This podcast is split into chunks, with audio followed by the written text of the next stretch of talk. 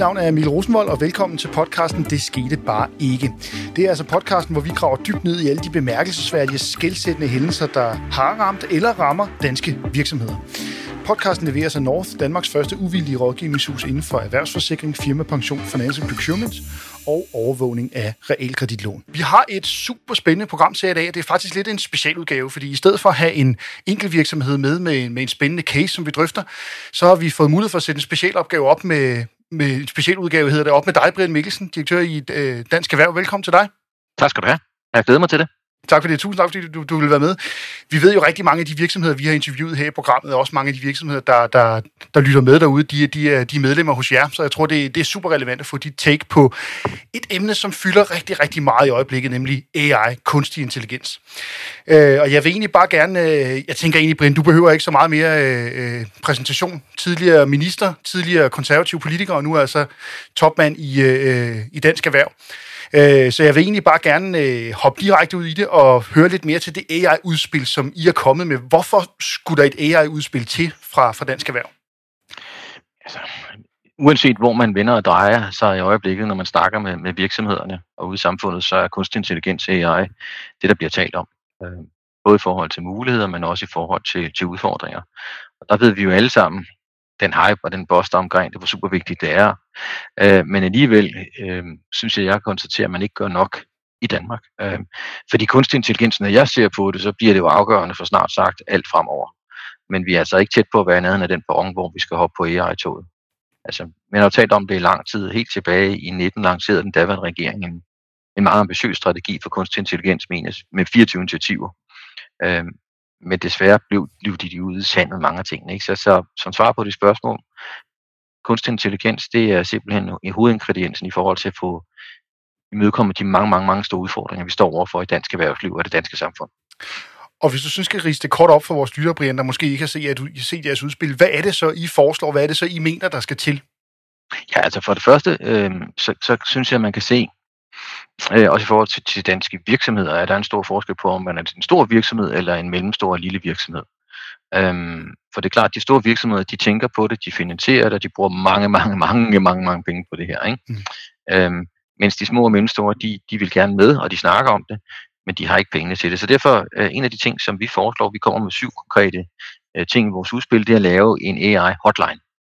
Øhm, fordi hvis du er ude i i Horsens, og du har en virksomhed, en lille produktionsvirksomhed med 70 ansatte, det går sikkert udmærket, men hvordan får man skabt noget mere udvikling med det? Man ved godt, at man skal kigge på nogle robotter, og man skal kigge på noget 3D-print og alle sådan nogle ting, Internet of Things, Big Data, men hvordan bruger vi AI i alt det her? Ikke? Så derfor vil vi lave en, en, en hotline, hvor man kan ringe til at få nogle, nogle gode råd. Det er det første. Så vil vi også øh, foreslå, at der bliver brugt en halv milliard kroner øh, til finansiering af AI-projekter øh, i Innovationsfonden. Innovationsfonden støtter nye spændende projekter. Jeg har selv gjort det også som minister og været med til at putte penge i det, fordi så kan vi investere i det, men, men med fokus på, på AI. Ikke?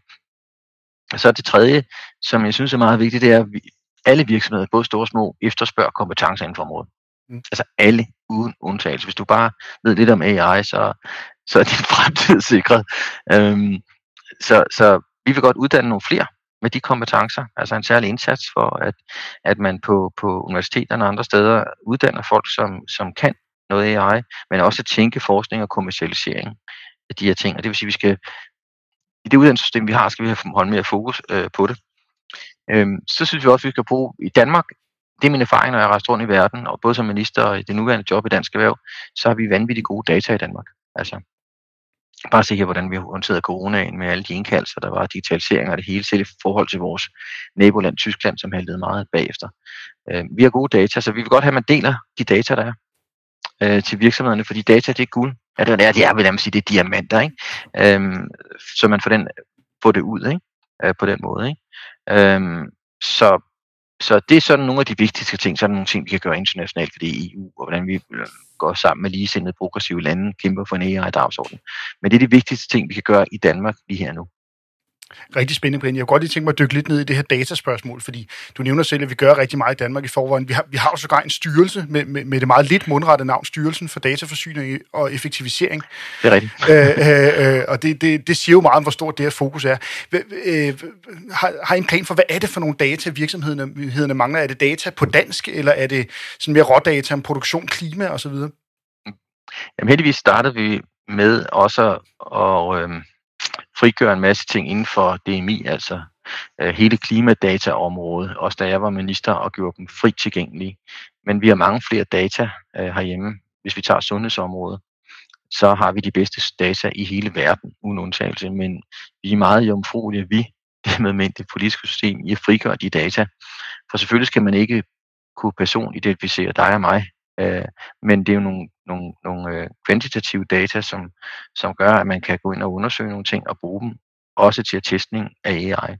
Så når vi taler om nogle af de udfordringer, vi har på sundhedsområdet fremover, så vil AI i kombination med store mængder data, som er valide, kunne løse rigtig mange ting. Øh, og jeg tror virkelig på farven i verden. Jeg tror på digitalisering, jeg tror på disruption, men, men man skal bare have, have hele datagrundlaget med, så man har, kan gøre det på et validt grundlag når, når jeg læser jeres oplæg, så kan det godt forstås lidt sådan, at der, jeg tror også, du har nævnt det, at, at der er en eller anden form for kløft mellem øh, erhvervslivet og, og, og politikerne i forhold til, til, til kunstig intelligens. Hvor, er det, du, du ser den kløft, og er det, hvad, hvad, hvad er det, den består i? Jamen, øh, min tidligere kollega øh, synes jeg er for bekymret og ser spøgelser alle mulige steder, når det handler om AI. Øhm, og der synes jeg, at man i stedet for skal fokusere på, at glasset det er halvt fyldt og ikke halvt tomt. For selvfølgelig skal der være personbeskyttelse. Vi har meget strikse GDPR-regler i Danmark, og selvfølgelig skal der være den autonomi og integritet omkring hver enkelt person. Men, men når vi taler rå data, store mængder data, så bør der ikke være den samme form for bekymring. Øhm, jeg kan mærke, at mange danske virksomheder er enormt nysgerrige på AI og gerne vil udforske mulighederne. Øh, men man har altså brug for, at man har mere tilgængelig data, og regulering er klar også på, hvor man må gå hen. Det er også den usikkerhed hos virksomhederne i forhold til data. Hvor meget må man bruge, og hvor er grænsen henne? Og derfor er der altså også brug for, at det er også ud at give data fri, at man sikrer, at det er en mere eksplicit regulering på området. Så i virkeligheden er visionen bag det her, vi skal nok dykke lidt mere ned i nogle enkelte forslagene, men i virkeligheden er visionen af det her, det offentlige skal være sådan en form for øh, øh, facilitator og, og hjælpe Ja, jeg mener, at det skal være, at det, vi har så gode data. Det, her under corona, der var jeg eksempelvis nede i Tyskland til det store besøg med, med dronning Margrethe. Øhm, der sad ved siden af Siemens direktøren for 140.000 mennesker i Siemens og fortalte om digitalisering herhjemme i Danmark. Han fortalte, at når de blev indkaldt til coronatest, så blev de taget for fysiske kirkebøger nede i Tyskland. Ikke? Vi har jo vi har digitalisering på os alle sammen, og det er jo et kæmpe godt redskab for danske virksomheder mm. Øh, til at udvikle nye ting. Altså lad os se, hvor hurtigt for eksempel der er kommet nu, hvor vi alle sammen selvfølgelig bekymrede og nervøse, og det er ikke mere end to år siden corona, men hvor hurtigt der vi vil blive udviklet nogle vaccinationer. Øh, det kan være endnu hurtigere, når man bruger AI at generere viden på den måde, men det kræver noget data for, at man kan gøre det, så det er ikke bare ude i den blå luft. Men øh, er de offentlige, eller det offentlige så de rette til at drive den her udvikling? Skal det ikke i virkeligheden komme ud fra, fra virksomhederne selv? Jo, jeg mener klart, det er virksomhederne.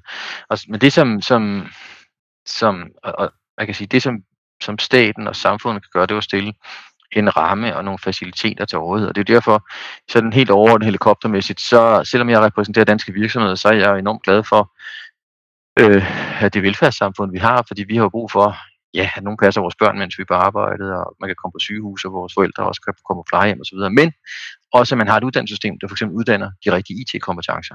Nu nævnte jeg før, at vi har brug for nogle flere AI-kompetencer. Det er jo samfundet, der skal stille det til rådighed. Øh, og det samme med adgang til de her data. Så, så det, som vores stat, vores samfund kan gøre, det er jo at stille nogle, øh, nogle rammer, noget fundament i orden, og så den innovation og udvikling, der er, kommer jo ude i private virksomheder. Det så vi også med vaccinationerne her med corona, det er det bedste eksempel.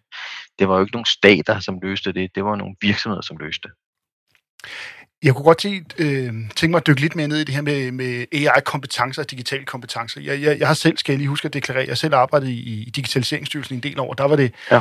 øh, det helt store emne, uanset hvad man kom ind på, så var det, der er hindringen, det er, at vi simpelthen uddanner for få, der har digitale kompetencer eller AI-kompetencer i det her tilfælde. Og jeg synes, man hører alle sige det. Man hører Dansk Industri have en stor dagsorden på det her. Man hører også digitaliseringsministeren tale om det. Hvad, hvad er egentlig barrieren? Hvor, hvorfor uddanner vi ikke mange flere øh, IT-faglige i Danmark?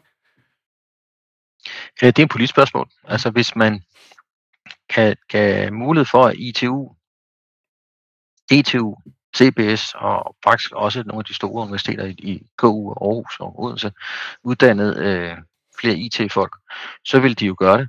Men det har noget at gøre med taxametersystemer, over, og alle uddannelser skal akkrediteres, som det hedder.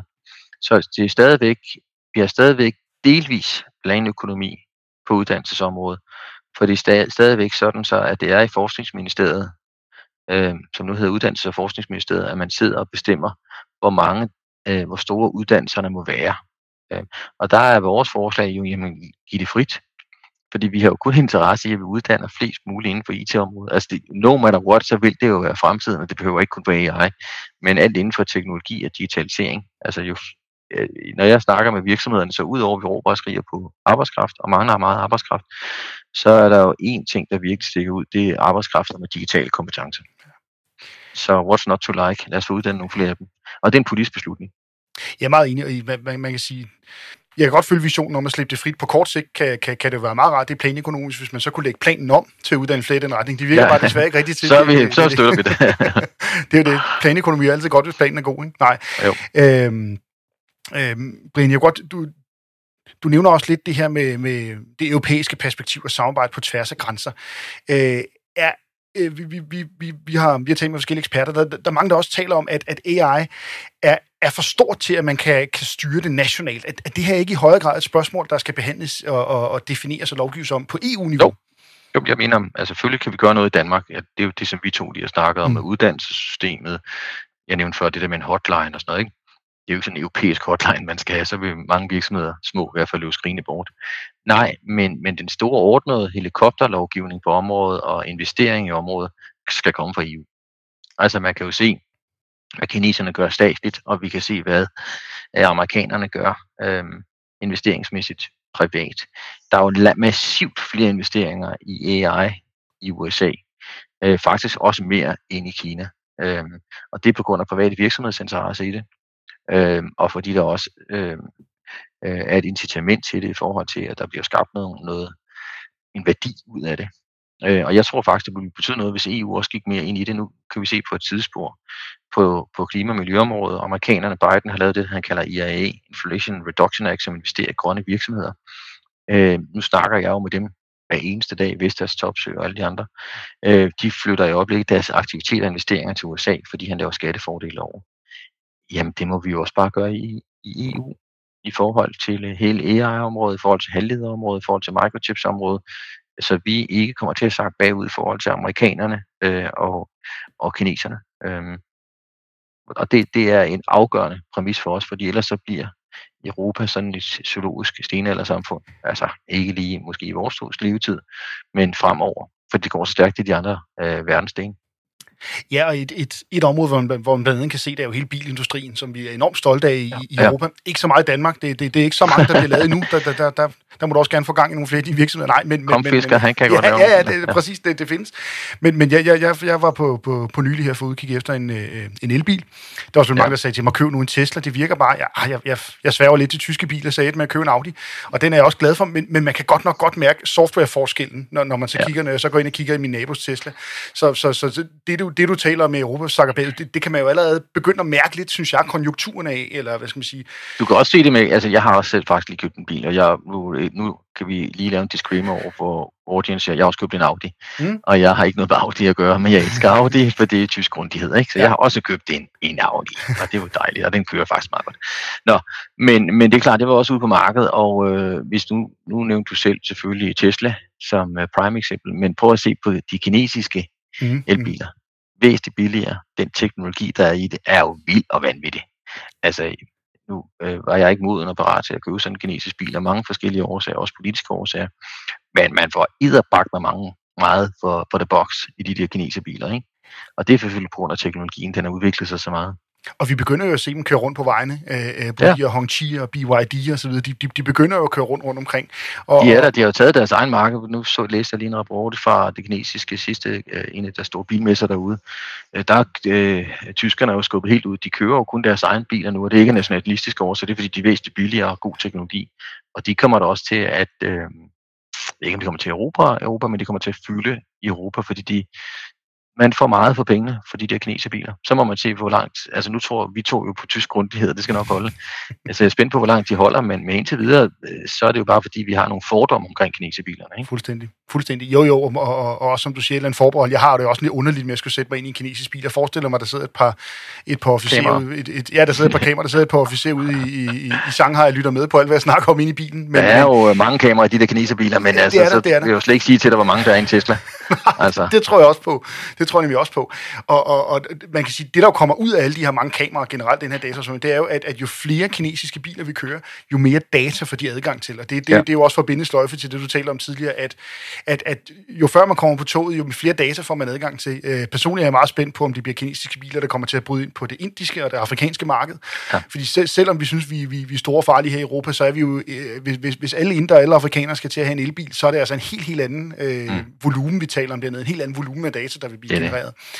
Øh, så det er øh, på den måde... Der bor 1,4 milliarder mennesker i Indien. De har faktisk lige overhældet kineserne ja. som verdens folkerigeste land. Øh, der er et relativt stort publikum til biler der. Ikke? Lige præcis, lige præcis. Og al den, ting, ting, al den data, der vil blive genereret, det, det også bare fordi man, man har sådan en idé om, hvordan de ligger og kører rundt inde i de indiske byer. Det er noget mere ureguleret. Der må komme en masse datapunkter ud af det, det i hvert fald. Det, det, ja. det, det er noget, der er virkelig, virkelig mange penge i. Ja. Øhm, du, du nævner lidt det her med, med, med at vi i EU skal, skal prøve op imod, for eksempel at amerikanerne har sat gang i den her Inflation Reduction Act. Øh, tror du på, at EU er klar til at gå i retning af, af det sted protektionisme, altså at, at hjælpe europæiske virksomheder i den her duel? Ja, det fornemmer jeg faktisk. Jeg skal faktisk selv til Bruxelles to dage næste uge og snakke med, med øh, forskellige kommissærer og politikere nede. Jeg skal også have møde med Vestager, men hun må ikke mødes med nogen i øjeblikket, fordi hun er, er kandidat til den europæiske investeringsbank. Ja. Men, øh, men jeg fornemmer faktisk, altså det er fordi, nu bliver vi lidt helikopteragt igen. Man har mange år også fra dansk side været meget imod, at man førte en egentlig europæisk industripolitik.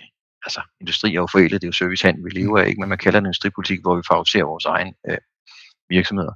Og det har vi, både da jeg var i politik, da jeg var konservativ, var vi meget imod det. Det var Danmark generelt set, fordi vi vil altid øh, drukne i forhold til konkurrencen, i forhold til de store lande, der kan putte mange penge i statsstøtte. Ikke? Øh, og også i Dansk Erhverv, jeg repræsenterer nu, er vi jo imod det, fordi vi tror at på konkurrence og handel, øh, og ikke statsstøtte. Omvendt øh, har vi i hvert fald skiftet holdning, og den danske øh, regering også gjort, og det har Dansk Erhverv også gjort. For vi kan simpelthen se, at både amerikanerne og kineserne putter investerer så massivt i teknologi og digitalisering, og også hele infrastrukturen ned i det. Altså Biden har for eksempel lavet et Microchips Act, øh, ligesom han har lavet IAA, så har han lavet Microchips for, for produceret microchips i USA eller velnæsindede lande. Øh, det bør EU jo også gøre. Altså vi, nu vender jeg tilbage til det, jeg har faktisk talt om to gange, fordi det har ligesom vist handekraften i Europa, mm. øh, corona, hvordan man jo tog nogle initiativer fra europæisk side, og gik ind og støttede øh, produktion. Øhm, hvorfor, hvorfor, hvorfor var vi så hurtige i Europa? Ja, det var selvfølgelig private virksomheder, men det var også massivt støttet fra EU. Massivt støttet. Det var faktisk også derfor, man var hurtig i USA øhm, i forhold til deres produktion derovre, fordi selv i et kapitalistisk USA gik man ind på forhånd og støttede nogle af life science virksomhederne med penge, mm. så de kunne få et gennembrud på de vaccinationer. Vi tilbage til det, vi snakker om AI. Jamen, jeg tror, det er nødvendigt, at man også fra europæisk side putter massivt mange milliarder kroner i AI-udvikling og forskning. Øhm, så man øhm, også kommer på forkant med det. Vi, vi, lige nu diskuterer vi for eksempel meget quantum, øhm, og der kommer et center ud på Niels Bohr, som man er i gang med. Det kræver jo kæmpe investeringer, ikke kun for det offentlige, for Novo Nordisk Fonden at putte mange penge i det, men også for private virksomheder. Og nu laver vi quantum i Danmark, som er et få steder i Europa, øh, men øh, men det vil vi jo også kunne gøre på AI, fordi der er så mange facetter i det, hvis vi investerer mere i det. En af de ting, og nu, nu bliver det sådan lidt min min personlige analyse på det, som jeg kan savne i jeres udspil, det, det er lidt, hvordan man går, går til det her fra det offentlige, fordi øh, jeg tror jo meget på, og det vil jeg også gerne høre dit take på, at, at, at det offentlige kan gå forrest ved at, at gennemføre nogle projekter på egen krop, så at sige. Vi har set det med, at vi var ekstremt tidligt ude med, med hele login og, og EID, altså det, der hed NemID i sin tid, som, ja. som, som ligesom var, var sådan en form for murbrækker. Hvis ikke vi havde haft de der store, tidlige offentlige digitaliseringsprojekter, så havde Netcompany jo slet ikke haft den størrelse, de har i dag. Øh, øh, alt respekt til deres forretning.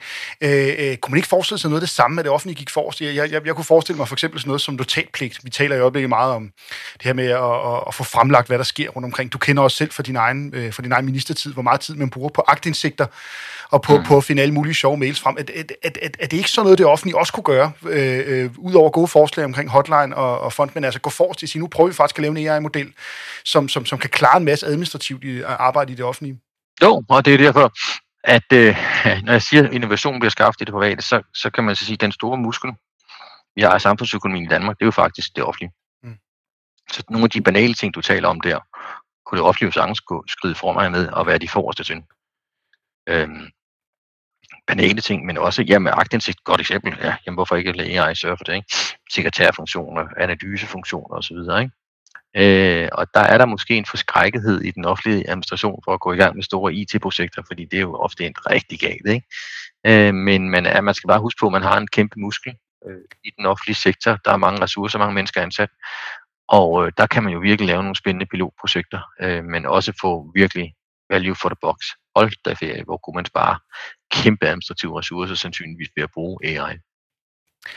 Det kan så godt være, at man kunne bruge AI til at lave ejendomsvurderinger. Det, det er et helt kapitel for sig, vi ikke behøver at åbne ja, det. Men, det, jeg tror faktisk mere på maskiner end på mennesker der, ja. i forhold til i sidste ende. Ikke? Det tror du går meget rigtigt. Det man også nogle gange skal huske, når vi taler om offentlige IT-projekter, det er jo, at øh, det er jo også det, vi hører om. Der er også masser af IT-projekter, der går, der går galt ud. Ja, ja, men du har ret. Øh, Prøv at høre, nu nævnte jeg lige selv før, det der man i Tyskland, hvordan man halder bagefter os, og Siemens direktør var, var drønhammerne misundelig på, på vores NemID og MitID og, og mm. alle de ting, som jo, altså prøv at høre, og vores offentlige digitalisering er stadigvæk second to none.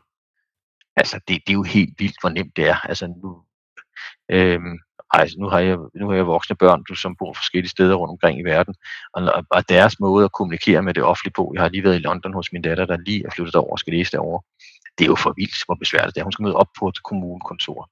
Øh, hun skal registreres, og altså selv også i forhold til banker, hvor det tager fem dage, du skal ned og mødes med en person. Altså det, i Danmark, bum, bum, bum, det fungerer jo. Altså, det er nemt at være borger i Danmark, hvis man kan følge med digitaliseringen.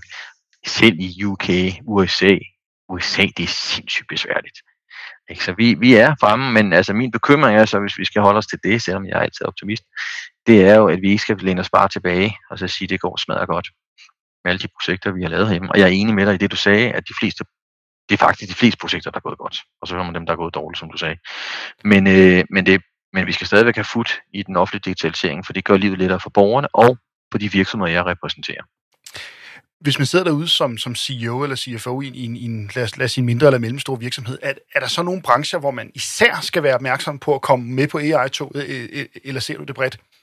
Jeg ser det faktisk bredt. Jeg, jeg kan næsten ikke se nogen, der ikke har brug for det. Ikke? Øhm, hvis vi tager dagligvarehandlen, altså prøv at se, hvor meget det kan komme til at betyde derude, i forhold til øh, hele tiden at have de rigtige varer på hylderne, øh, i forhold til at målrette det i forhold til kunderne, så, så, så selv sådan en branche, som er meget personrelateret. Ikke? Øhm, det er klart, at rent mulige manuelle opgaver, siger man jo, kunne sandsynligvis meget hurtigt erstattes af AI. Ikke? Men, men, men jeg tror, at der er ikke en branche, som ikke vil have gavn af det her, og som ikke kan se kæmpe, kæmpe gevinster i det. Ikke kun for at spare ressourcer, men også for at gøre deres ydelse bedre. Øh, og det vil sige, så kan man jo også øh, få flere penge for den ydelse, man, man tilbyder. Det vil sige, det kan være en bedre forretning at være virksomhed og, og have AI som fokuspunkt. Så det er jo ikke kun et besparelsesredskab, det er jo også et, et kvalitetsredskab øhm, på den måde. Helt klart. Øh, hvis nu, øh, Brind, vi sådan her afslutningsvis skal prøve at, at, at, at tegne et skræmmebillede op. Jeg ved ikke, om man normalt skal ind med on a happy note. Nu prøver vi lidt det modsatte her. Hvis vi forestiller os, at, at det offentlige øh, eller, eller Christiansborg sidder på hænderne, vi, vi får ikke rykket på det her. Øh, hvor ser du så Danmark om for eksempel 10-20 år? Kan vi ikke bare leve af, af, af at sælge fedmemedicin, eller hvordan? Nej, jeg, Ja, nej, for der kommer, apropos den, så kommer der en fødemedicin, der bliver endnu bedre end den, som nu Nordisk laver, øh, som er mere effektiv og billigere. Ikke? Og derfor er det bare så vigtigt, at man hele tiden er på tæerne og udvikler sig. Øh, min kæmpe, kæmpe, kæmpe bekymring, ej, selvom jeg er optimisten, øh, det er jo, at, at udviklingen går mega stærkt i andre lande. Nu taler vi om det her, os to, og man snakker om det i alle virksomheder. Men der er over 200 lande i verden, og jeg kan love dig for, at i nu kan jeg jo ikke tale for alle 200 lande i verden, men jeg vil gætte på, at i langt, langt de fleste lande, der taler man digitalisering og AI i de lande. Og der handler man i mange af landene, ikke alle sammen i mange lande, og man handler også i virksomhederne i de lande.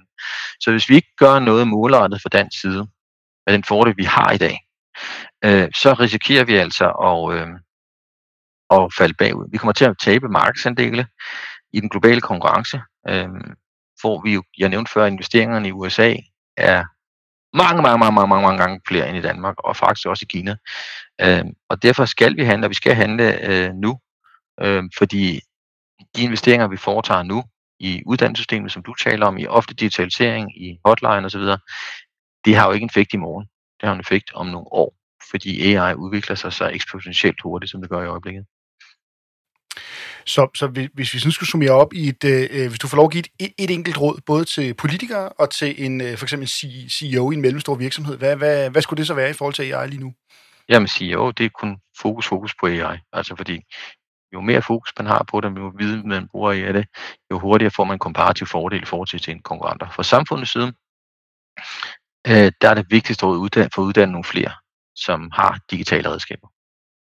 Fantastisk. Det synes jeg var en kanon god opsummering, Brian. Vi vil gerne sige uh, tusind tak, fordi du tog dig tid til at være med og give, give, give dit og jeres uh, vy på, på jeres udvikling i Danmark, og en masse gode råd, både til virksomheder, men især også til politikerne, som så nok især der, hvor, hvor, hvor jeres udspil er rettet mod. Tusind tak, fordi du var med, Brian. Så tak. Tak for godt snak. God snak. Ha' en god dag. Tak. Tak i lige måde. Hej. Hej. Og med, med det vil vi runde af for, for den her udgave af Det skete bare ikke. Uh, vi er tilbage igen om 14 dage med masse nye spændende historier. Uh, tusind tak, fordi I lyttede med. Podcasten præsenterer af North. Strategisk finansiel rådgivning. CFO'ens bedste ven.